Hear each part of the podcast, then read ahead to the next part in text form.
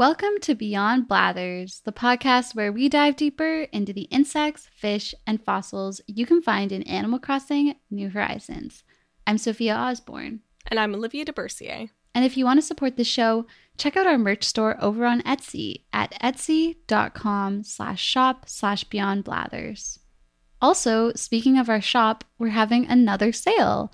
So this time you can get 15% off all of our stickers and postcards starting today. That's Friday, September 17th until October 1st. So definitely go check it out.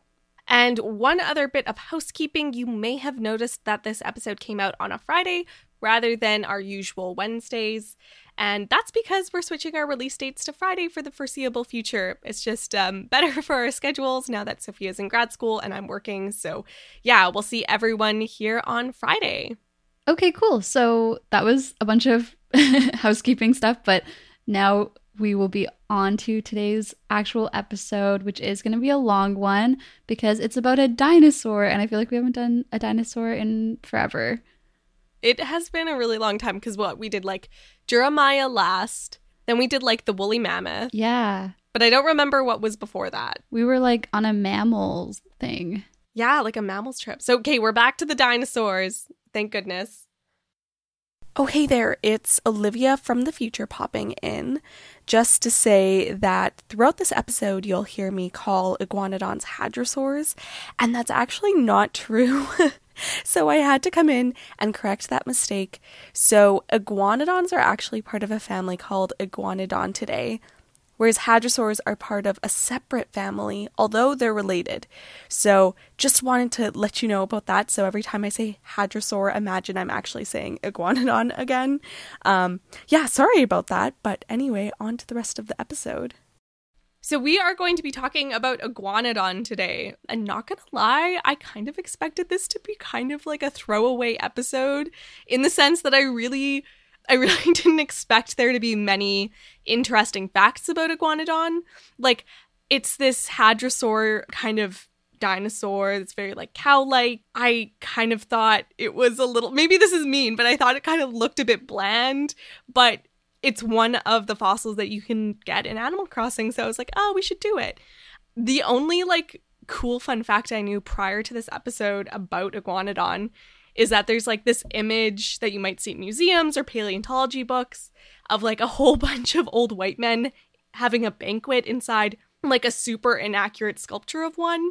Uh, but we'll talk more about that later. It's a really funny image. But it turns out that Iguanodon plays like a really important role in the development of paleontology as a field, and it actually has a super interesting history. So that's why this episode is going to be really long. Iguanodon is just full of surprises. Yeah, if you guys can see like the length of Olivia's notes for this episode, I feel like I don't know, like my favorite podcasts are like You're Wrong About and Maintenance Phase and stuff. And I know that they have so many pages of notes for every episode. So I feel very legit right now, although literally I did not contribute, but proud to be involved. And also, yeah, I don't know anything about the iguanodon, but literally all I'm just picturing is just an iguana, but really big. yeah, it, that's basically it. I mean, at least according to the paleontologists who initially discovered it. Cool. Well, let's dive into it because there's so much to cover. But first, of course, we'll see what Blathers has to say. So, if you bring an iguanodon fossil to Blathers, he'll say, Ah, that graceful ballerina of the Cretaceous, the iguanodon. When I say it was graceful, I mean by the ahem, rather low bar set by other large herbivores. Apparently, it would nimbly dodge the attacks of predators and fight back with its thumb claws. It could even walk on two legs when it wanted to. Er, truly, it was the most elegant and lithe of dinosaurs. Yeah, so I feel like Blathers has a similar impression of iguanodons as me before I researched this episode because he kind of has some like lame facts about them. No offense, Blathers. Hopefully, we can make sure our listeners have a much cooler impression of this dinosaur before the end of the show today. So, getting into it, Iguanodon serves as a great example of how our perception of dinosaurs has changed over history, and even how religion and anthropocentrism has really played into our understanding of biology and paleontology. That being said, this is going to be a very anthropocentric episode because the history of Iguanodon's discovery is one that I find deeply fascinating, and there's just a lot of really interesting characters involved. Iguanodon was really only the second dinosaur known to Western science. And I just want to note that dinosaurs have long been known about in human history in many different cultures, and this episode is going to be very Eurocentric. I by no means, throughout this episode, want to insinuate that paleontologists we talk about today were the first people ever to know about dinosaurs. They were merely the first in Western science. So I just wanted to put that asterisk to this episode. But going back to Iguanodon, it was among three dinosaur species that the infamous Richard Owens used to coin the word dinosauria or dinosaur. But we'll talk more about Richard Owens and his involvement in this dinosaur drama later on. So, the first iguanodon bone appears to have been discovered in 1809, but this fossil wasn't actually recognized as iguanodon until the 1970s, so we aren't really going to count that. Instead, the more important story of its discovery starts in 1822 the same year the word paleontology was coined, which goes to show just how little was known about dinosaurs at the time. They didn't even have a word for the field. Iguanodon was identified by Gideon Mantell, a British surgeon, geologist, and of course, paleontologist. The story goes that Mantell was attending to a patient in their home in Sussex while his wife, Mary Ann Woodhouse, who had accompanied him to the home, was waiting outside. Marianne, who was 27 at the time, noticed a strange looking rock in the gravel of the ro- road and showed it to her husband, recognizing it as some kind of petrified stone. Mantell initially credited her with being the one to first find the iguanodon tooth and later several more. But today, some people allege that Mantell was the one to have actually found the tooth, or that perhaps it was given to him from a quarry. Mantell himself stated later on that he'd actually been the one to discover the tooth and not Marianne. But this was only after his wife had left him, so I'm not sure he'd put much credit in that. Some people say, ah, there was no evidence for Marianne like coming with him on surgeon trips, but I don't know. I think that's just a bunch of men being saucy about the situation. Sounds like it. It's also worth mentioning that Marianne was a very talented illustrator, and she illustrated Mantell's first book published in 1822 called The Fossils of the South Downs. She created over 364 fine lithographs based off of Mantell's sketches, including the first published illustration of the iguanodon tooth. Marianne was reported to frequently join her husband on his fossil hunting expeditions, and they became a pretty strong research team, until, of course, their marriage fell apart. But this iguanodon tooth was the second to be found, but the first to be recognized as the tooth of an ancient animal. Mantell brought the tooth to a conference where he approached famous comparative anatomist George Cuvier, who stated that they were likely the teeth of a rhinoceros or maybe even a porcupine fish. But days later, he backtracked and said that they appeared to be the teeth of a large reptile. Oh, this is so cool. I had no idea about any of this. I know it's so interesting. I, I didn't know that his wife was the one who found it. I think that's cool that she saw it and was like, "Yo, this is this is different. This is cool." Yeah, just imagine being in like the 1800s before dinosaurs are even known about and you just find like a giant tooth fossil on the ground and you're like especially in England like there's nothing in England that yeah. would make something like that. It's not like you're in I don't know, a place with megafauna. Mhm. Yeah, that's such a good point. So you said that iguanodon was the second dinosaur to be discovered, right? Mm-hmm. So what was the first? So that credit goes to Megalosaurus, which was a large meat-eating theropod much like the T-Rex. The publication of this fossil record is credited to the English chemist Robert Plot in 1677, which is more than a century before iguanodon was discovered, so a long time ago. Robert Plot illustrated this fossil, which was the bottom part of a femur in his book Natural History of Ox- Oxfordshire. Is that how you pronounce it? Oxfordshire? Oxfordshire? I think so. okay, this is British names. and this fossil was huge. At the time, Plot thought maybe it belonged to a Roman war elephant or maybe like an actual like mythological giant, like a giant human. Oh my gosh. Yeah. The fossil was relatively ignored until 1763 when Richard Brookes published the image again in his book, A New and Accurate System of Natural History. and he named the bone scrotum humanum. to clarify, Brooks obviously knew this wasn't like um, a giant pair of testicles, but that is a pretty good description of what the fossil looks like. So if you're trying to imagine this, I mean, you've got a pretty good illustration right there. If we're getting nitpicky here, one could argue that Iguanodon was the first dinosaur to, to be discovered by Western science. Because even though this bone was found earlier than Iguanodon, it wasn't really described as a dinosaur until later. Mantell was already arguing that his tooth was evidence for a giant prehistoric reptile by the time that William Buckland, in 1824, determined that this giant scrotum fossil belonged to Megalosaurus, a giant reptile. Now, before this time, poor Mantell was like running around trying to convince people of his his idea, which really didn't seem legitimate until Buckland's naming of Megalosaurus of course, Cuvier, who we previous, previously mentioned for thinking that the iguanodon tooth was a rhino tooth, developed the idea of an age of reptiles that preceded the age of mammals as early as 1812.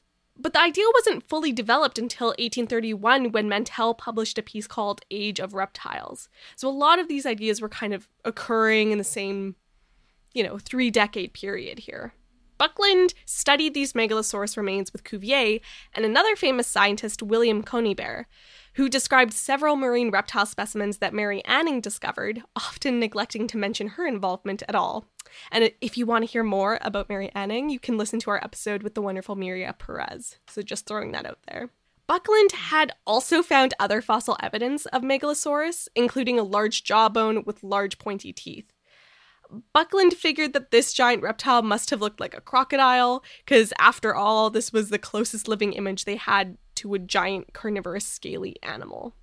Interestingly, Cuvier and Mantell noticed that the iguanodon teeth did not look like carnivore teeth. And Buckland, who visited Mantell's collection, even insisted that this animal couldn't possibly be a herbivore because it really just didn't match with their image of a giant, destructive like land of monsters that existed at the time. While Mantell was initially mocked for his assertion of a giant herbivorous reptile, Cuvier did eventually publicly acknowledge his support for Mantell's ideas, and the guy became pretty popular pretty quick. In further researching Iguanodon, Mantell visited a museum looking for teeth to compare the fossil to. He encountered a curator there who happened to be working on an iguana specimen, and he noticed that the fossil tooth Mantell had looked a lot like the teeth of his iguana. Mantell decided to call his fossil Iguanosaurus, although later on it was suggested to him by William Conybeare, the marine reptile guy who was kind of a jerk to Mary Anning, that Mantell should call it Iguanodon instead, which meant iguana tooth. Now, M- Mantell didn't give Iguanodon a proper Latin binomial name at this time, which may have been due to his lack of confidence, or maybe he just didn't know that he had to. so it kind of went with that like weird Iguanodon name for a while. Regardless, Mantell's paper got a lot of attention once Cuvier gave him the thumbs up, and Mantell was accepted into the scientifically prestigious Royal Society. At this point, Mantell was on the hunt for more iguanodon fossils, and he eventually found more in a quarry in Kent, England in 1834. But that fossil was still far from complete. Mantell made a drawing off what he thought this dinosaur looked like, including notes of bones he actually had and kind of like dotted lines to show a hypothetical body shape for the animal. We'll post an image of it on Instagram, but it essentially looks like a tracing of Liz the chameleon from Magic School Bus because it's got this like long curvy tail and very famously this horn on its nose. So Mantell had found this piece of bone that he thought looked like a horn. It was smooth and triangular, and some think that maybe he saw a picture of a rhinoceros iguana, which has a horn like appendage on its nose. And that could have hinted to him where this weird piece of fossil went. So, in paleontology, this is kind of the classic example of misreading the bones because it turns out that this horn was actually a spiky toe. But to be fair, Mantell had good reason to think this object was a horn. The bone didn't appear to have any kind of striations on the surface that you would expect from a toe with a claw on it. These striations are like ridges, would indicate where blood vessels that carried nutrients to a claw would sit. So the absence of ridges tripped Mantell up But the thing is, some of these claws do have those striations. It just depends on the individual fossil. It appears to be something that varies from iguanodon to iguanodon, so Mantell was just really unlucky and kind of got mocked for it. That's so interesting. Like, I can't imagine being at this time and finding like one fossil of a tooth and being like, hey, what if before there were mammals, everything was just giant reptiles? Like, yeah. it's so weird because if they had turned out to be wrong, I feel like we would make fun of it, but they were right. Yeah, no, that's so true though. Like it's it's such a ridiculous thing to propose. And the fact that there were like Cuvier was a very well respected scientist and people took his ideas seriously. And one of his ideas was that there were like giant reptiles. Um and I'm sure there was like a decent amount of evidence at this time that I'm probably not even mentioning here, but like it's it's still a pretty crazy thing to imagine. Yeah, I I don't know. I guess it's just such a sort of like turn of of science. Like it reminds me of, you know, realizing that the earth isn't flat or realizing that the universe doesn't revolve around earth. It almost makes me wonder like if we're talking about like the role religion played in this, I can really see how like a religious society would actually kind of accept the idea that these monsters roamed the earth. And we'll talk a bit more about religion later in this story, but like I feel like it sounds almost big biblical to have these like giant monsters Mm-hmm. Like roaming the earth. I don't know, like you know, like just thinking back on like stories of like unicorns and stuff in the Bible, like they're kind of these monstrous Yeah. creatures.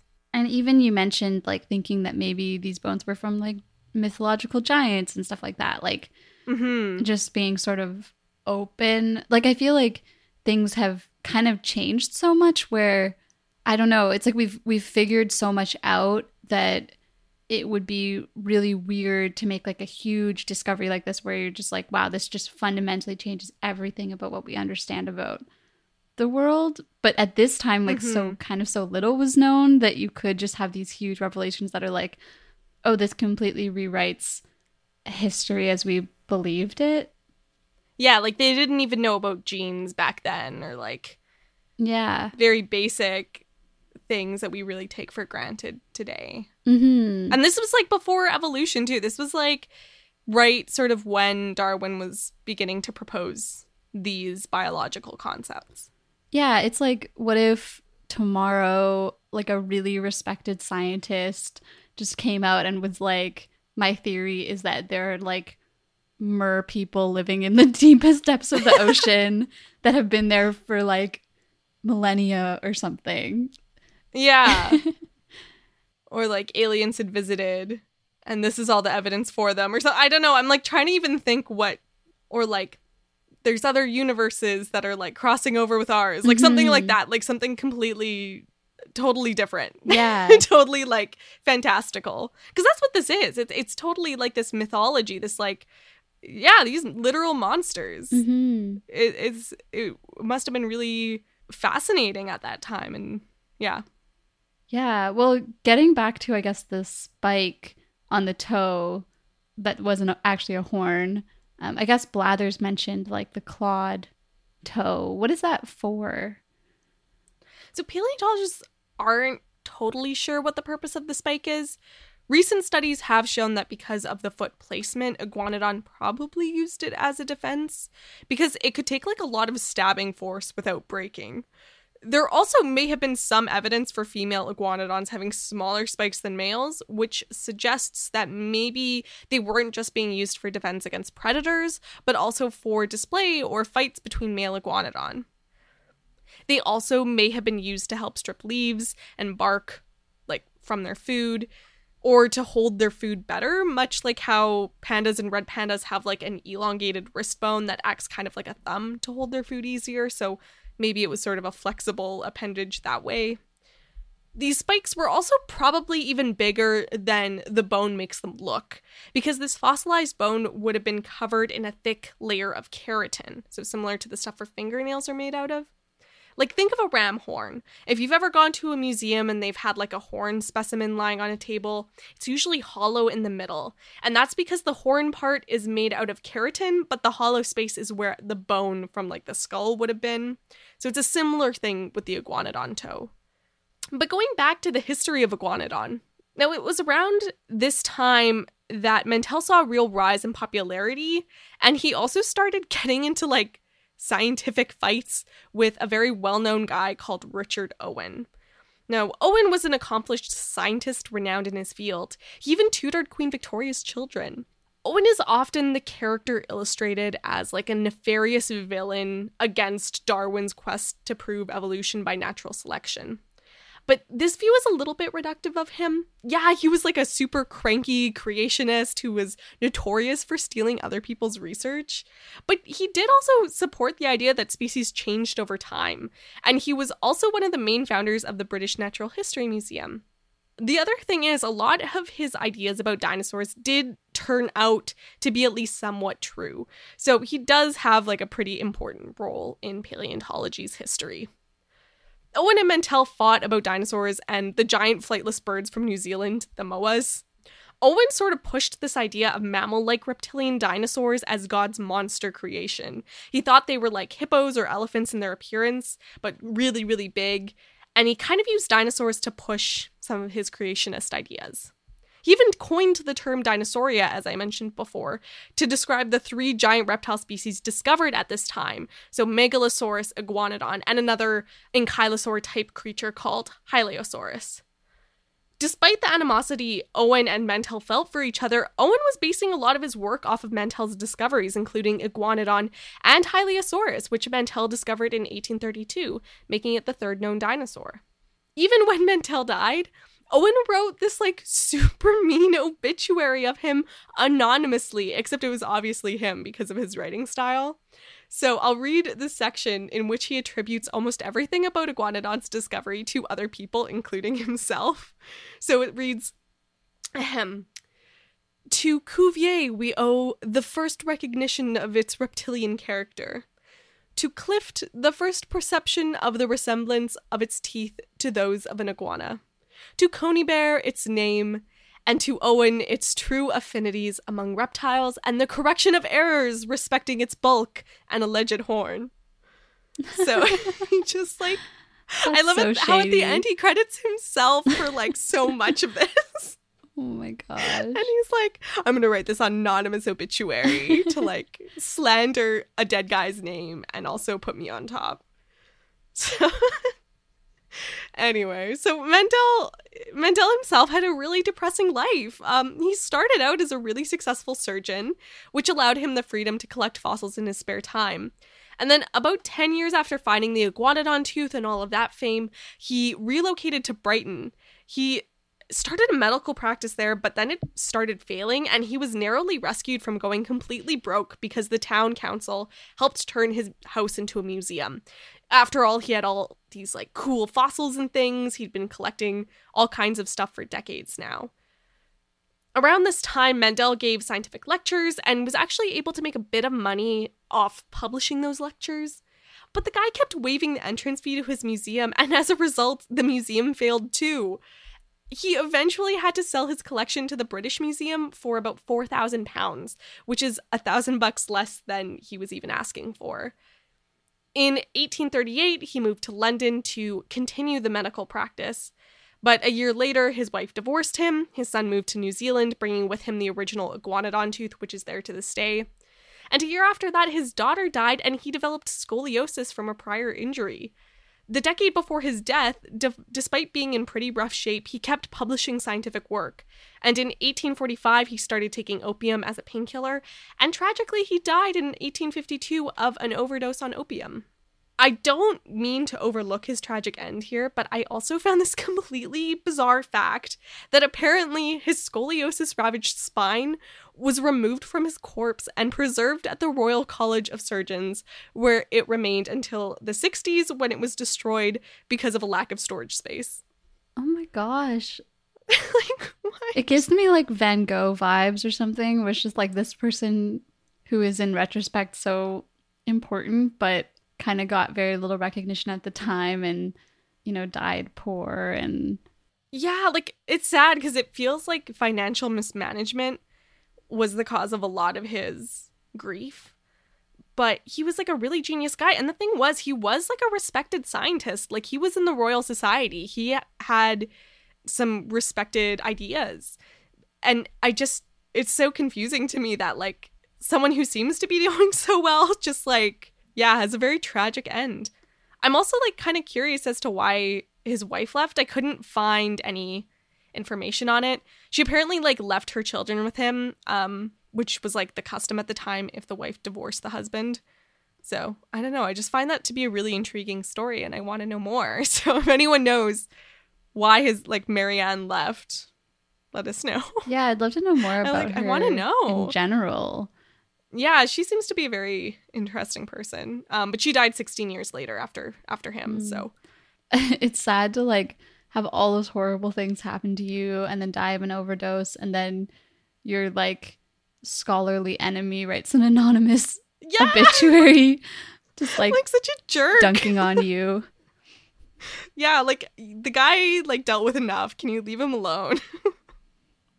So before Mantell died, dinosaurs were getting a lot of attention in the public eye, understandably, because it was super cool. So Richard Owen eventually teamed up with a guy named Benjamin Waterhouse Hawkins to create the very famous Crystal Palace dinosaurs. So you may have heard of these dinosaurs before. They still exist today in like this sort of Victorian garden. They're these cement painted, now inaccurate, but at the time pretty pretty accurate to what they knew about dinosaurs sculptures. They wanted to take advantage of the popularity of dinosaurs and create something to appeal to the public. So they made almost two dozen life sized sculptures of what Owen and Waterhouse Hawkins felt dinosaurs looked like. Here, Iguanodon was shown to have like a very rhino like body shape. It had tree trunk legs, a very broad body, its neck was short, and its mouth had like like a rhino like lip, really. Owen figured if this was a herbivorous animal, it probably had a stocky body that helped digest its food. Kind of think of like a cow. It's got to have a lot of stomachs in there to, to get through all this vegetation. And the whole look of this iguanodon sculpture continues to show how Owen was really convinced that these things were a lot like large mammals, like pachyderms. So Mantell was invited. So at the, at the time, Mantell, Mantell was still alive here and he was invited to consult on this paleo art creation, but he refused to because he thought it was kind of a frivolous endeavor. Like, not surprising considering he once said about Owen that he was, quote, overpaid, overpraised, and cursed with a jealous, monopolizing spirit. so, this is like Aaron Burr and Alexander Hamilton. Like, this is how it feels. I mean, I have to like agree with Mantell here. I don't know. Oh yeah, the jealous absolutely. monopolizing spirit definitely. that is accurate. Yeah, so this sculpture it it does bring us to another very iconic and famous image of Iguanodon, which is the lithograph drawing of about 20 men sitting inside the sculpture of Iguanodon having a banquet. It's somehow both incredibly nerdy and incredibly pretentious. And I can't help but wonder if there was like a salute to poor Mantell who had died a year earlier when this photo was drawn. Or if Owen maybe said something to like further tarnish Mantell's name while literally inside the discovery that would be the man's legacy. Um, I kind of feel like he would, but it's just a really, it's just a really bizarre image, um, and it's really funny. Like I'll, I'll I'll post this on the Instagram so everyone can see.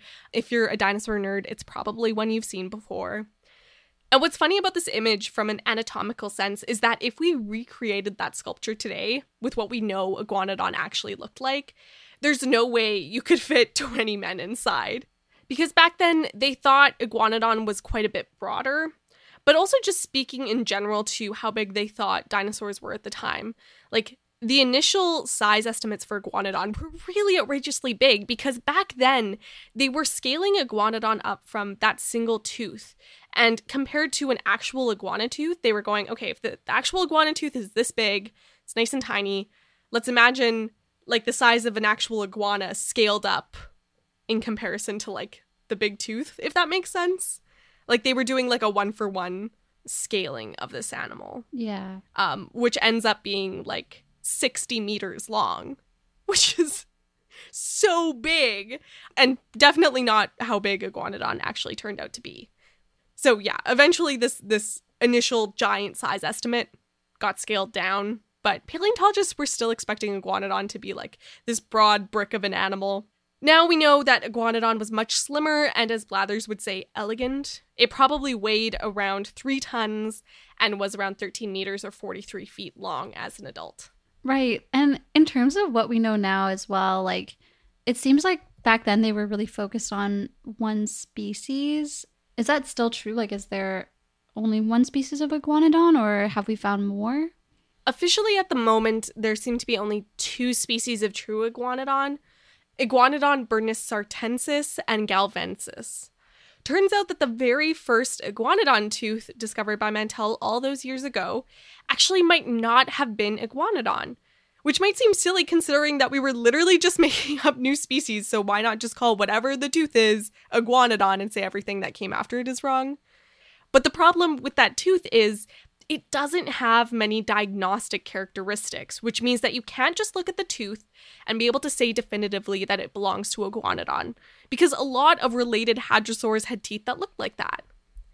And just recently in 2020, the International Commission on Zoological Nomenclature decided that because that first tooth was non diagnostic, the type specimen that defines Iguanodon as a species would actually be one of the fossilized Iguanodon from a Belgian mine, which I'll talk about later. Not only was that original tooth maybe not iguanodon, but the fossil Mantell used to draw his famous iguanodon illustration with the spike on its nose, that one also isn't even an iguanodon fossil. It actually belongs to a whole other genus now called Mantellosaurus. So it's named after him, but it is a different dinosaur. Now, at this time and for the next century, lots of fossils were found and attributed to Iguanodon. But over time, as paleontology got better, most of these fossils were found to be whole other genuses and species. Yeah, I was honestly wondering about that while you were talking about it, where it was just like, oh, he went like looking for more iguanodon fossils and he found all these iguanodon fossils. And I'm like, I feel like those are probably other dinosaur fossils. yeah. kind of like confirmation bias.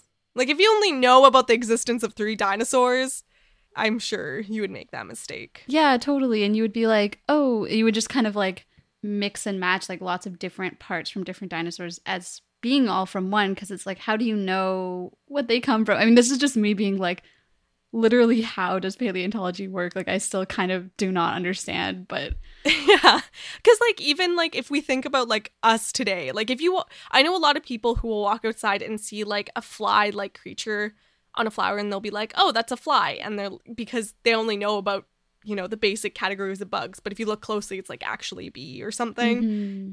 So it's just really easy to make that mistake when you don't know any better. Yeah, and this was before like anyone really knew anything. It's just I don't know why. I'm finding this very very like inspiring in a weird way or just kind of like it just gives me that feeling of like we had no idea yeah, well, it gives me mad respect for these scientists who were like, yeah, a lot of them were pretty privileged people, but like, it's kind of amazing that they were able to figure out anything at all. Like, they had to have such inquisitive minds to be able to even think to look at the things out in nature as closely as they did. Yeah, totally. And so, I guess, like, kind of getting away from the history of discovery part a bit, what do we know about the actual behavior of the iguanodon? Uh, one of the things we do know that I've kind of talked about a bit before was the iguanodon teeth and the way their jaws are arranged tell us that they were really, really efficient at eating plants, particularly tough woody veg- vegetation. So, fossil cycads and other woody plants have also been found fossilized alongside iguanodons, which suggests that maybe the iguanodons were feeding on them. Although, to be fair, woody plants do fossilize better than soft ones, so maybe there's a bit of bias here. I also wanted to mention that another odd thing Mantell thought was that because Iguanodon clearly had teeth made for chewing, and in addition to this, because of dents in the jaw that he thought were like muscle attachments, he also gave them like a prehensile tongue like a giraffe. So he thought, you know, they have these muscular cheeks, but also this like muscular prehensile tongue. today we know that this is unlikely. Iguanodon probably didn't have muscular cheeks because the only reason mammals have cheeks like that is they need to suckle milk, which Iguanodon didn't do, as far as we know. And we don't really see cheek like features on any other related animal to dinosaurs like crocodiles or birds. Like, it's really weird if you try and picture like yeah. birds with cheeks. like, it doesn't work. so maybe they, like, there has been some speculation that maybe there's like some sort of membrane that they had. Um, a lot of paleo art, you'll sort of see hadrosaurs that look like they have kind of small mouths. So yeah, there there is some like speculation around this, whether it was like a beak or if they had sort of reptilian lips. But the, also the the prehensile tongue, it, it likely didn't have that either. So another thing we know about iguanodon behavior is that they probably were herd animals much like many other hadrosaurs.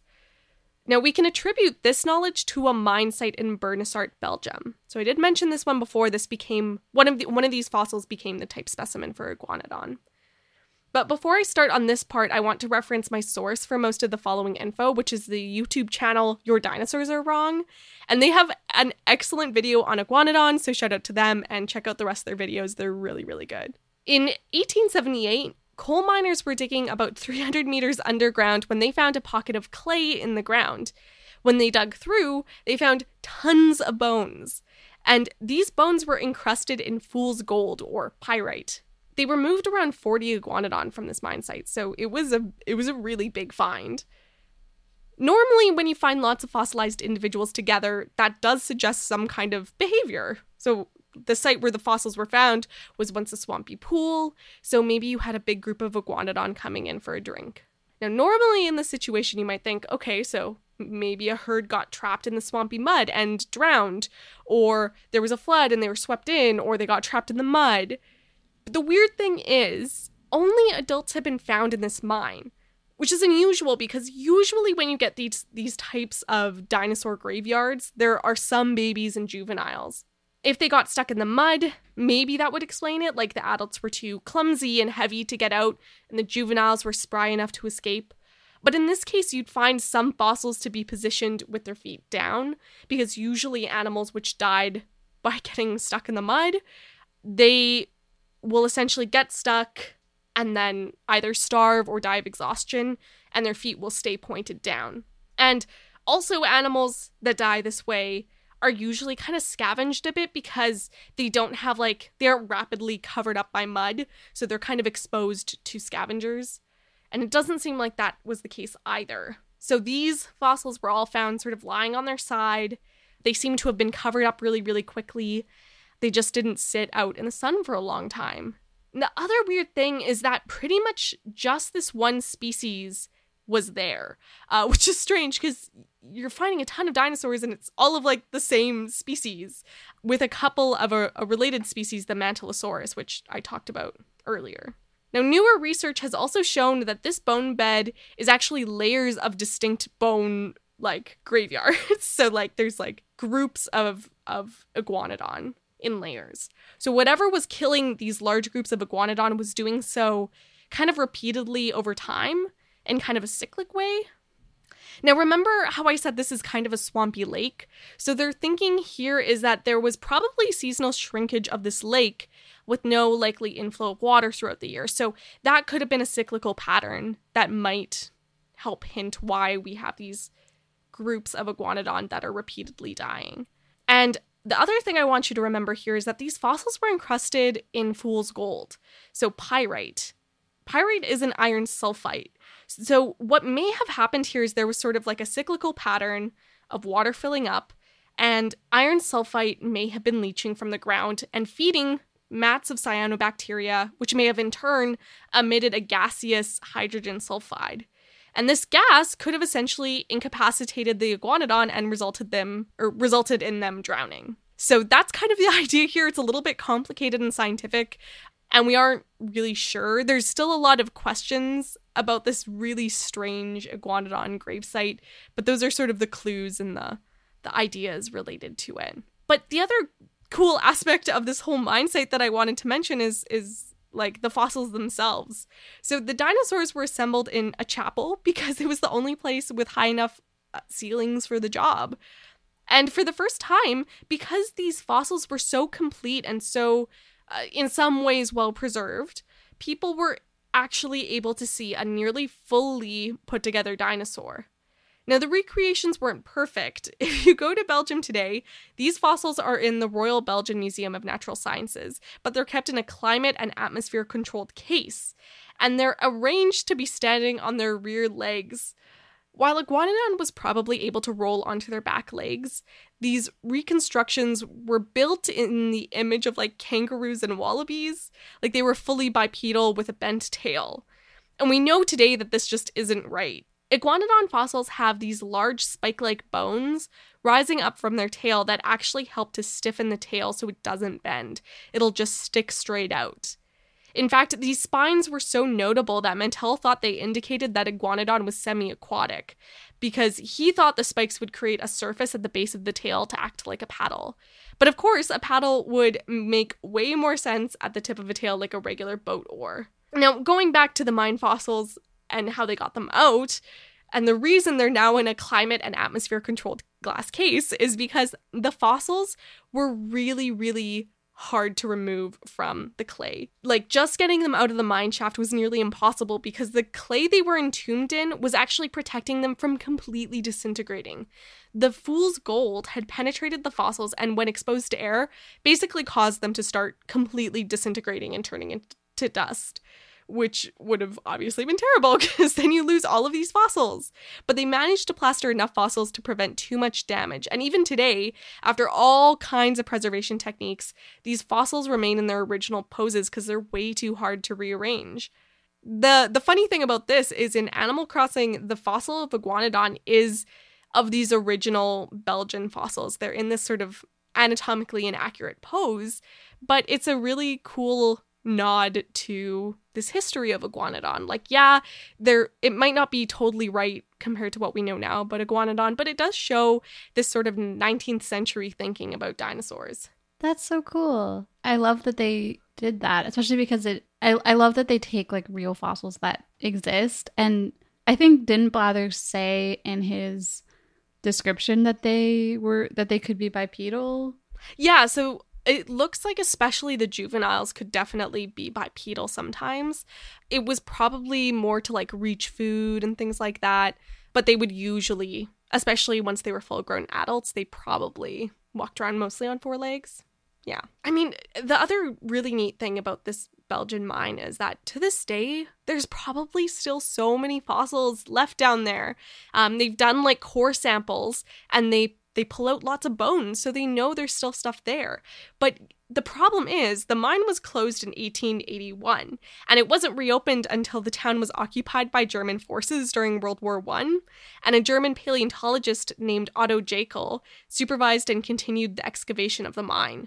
But just as they nearly dug down to the fossil layer, the German German army had to surrender, and in 1921 the mine flooded, and ever since, the iguanodons have been like trapped below because it's just too expensive to get them out. So there's probably like many, many more fossils down there. Oh, that's so interesting. I also love that it's like, unfortunately, the German army lost. yeah, sorry. I shouldn't feel like maybe that's the wrong uh, tone for that. But like, it is really interesting. Like, they were doing, they were gonna like excavate more, yeah. but you know, war. Hmm. So that's so, yeah. I mean, yeah, it's so interesting to think about all these bones that will, who knows if we'll ever see. Yeah, I'm really, it's interesting to know that they are like doing even like cores down to see if there's still some fossils there. It makes me think that maybe one day there will be the funds to do it, but apparently it's just going to be really expensive to like flush all that water out and like you know get 300 meters under the ground. So yeah, it's it's not like the most convenient location for fossils. But overall, the story of Iguanodon is like crazy long and complex and one full of contradictions and scientific conflict. But I want to end on this quote from Mantell that I think sums up what this discovery meant to our understanding of the world. And he says, there was a period when the earth was peopled by oviparous quadrupeds of the most appalling magnitude, and that reptiles were the lords of creation before the existence of the human race. And I think this quote really reflects how anthropocentric science and, and really biology was back then. Not to say it isn't now, but I feel like when I read about paleontology or talk to paleontologists today, the tone is so much more about awe and humility when we think of like how small the human history is in comparison to this age of dinosaurs and these like extremely unfamiliar creatures. It's just I think a really like cool reflection on like science's view of the past and how it's changed. Yeah, totally. Like even just the use of the word uh, the earth was peopled by these creatures. Yeah. And then also like the most appalling magnitude. Mm-hmm. Yeah. And how connected um, science and religion were as well at that time. Mhm. Yeah, even like the fact that he says like lords of the of the creation Yeah. is very it's very biblical. So it's just really interesting. Thank you so much, Olivia. Like the amount of research you put into this episode is amazing. And I just, I love it. I feel like it's really special and like different than most of our episodes. Like it taught me a lot about paleontological history. And and now everyone knows that the first dinosaur fossil of Western science was called Scrotum humanum, which is such a great fact. That's a great fun fact. so I hope everyone just, you know, feels blessed with that knowledge now. Yeah. Well, thank you everyone so much for listening. Come back next Friday for another new episode. And don't forget to check out the sale we have going on on our merch store at etsy.com slash shop slash beyond blathers. and follow us on Instagram and Twitter at Beyond Blathers. Tune in next week to learn more about the insects, fish, and fossils you can find in Animal Crossing New Horizons. Bye! Bye!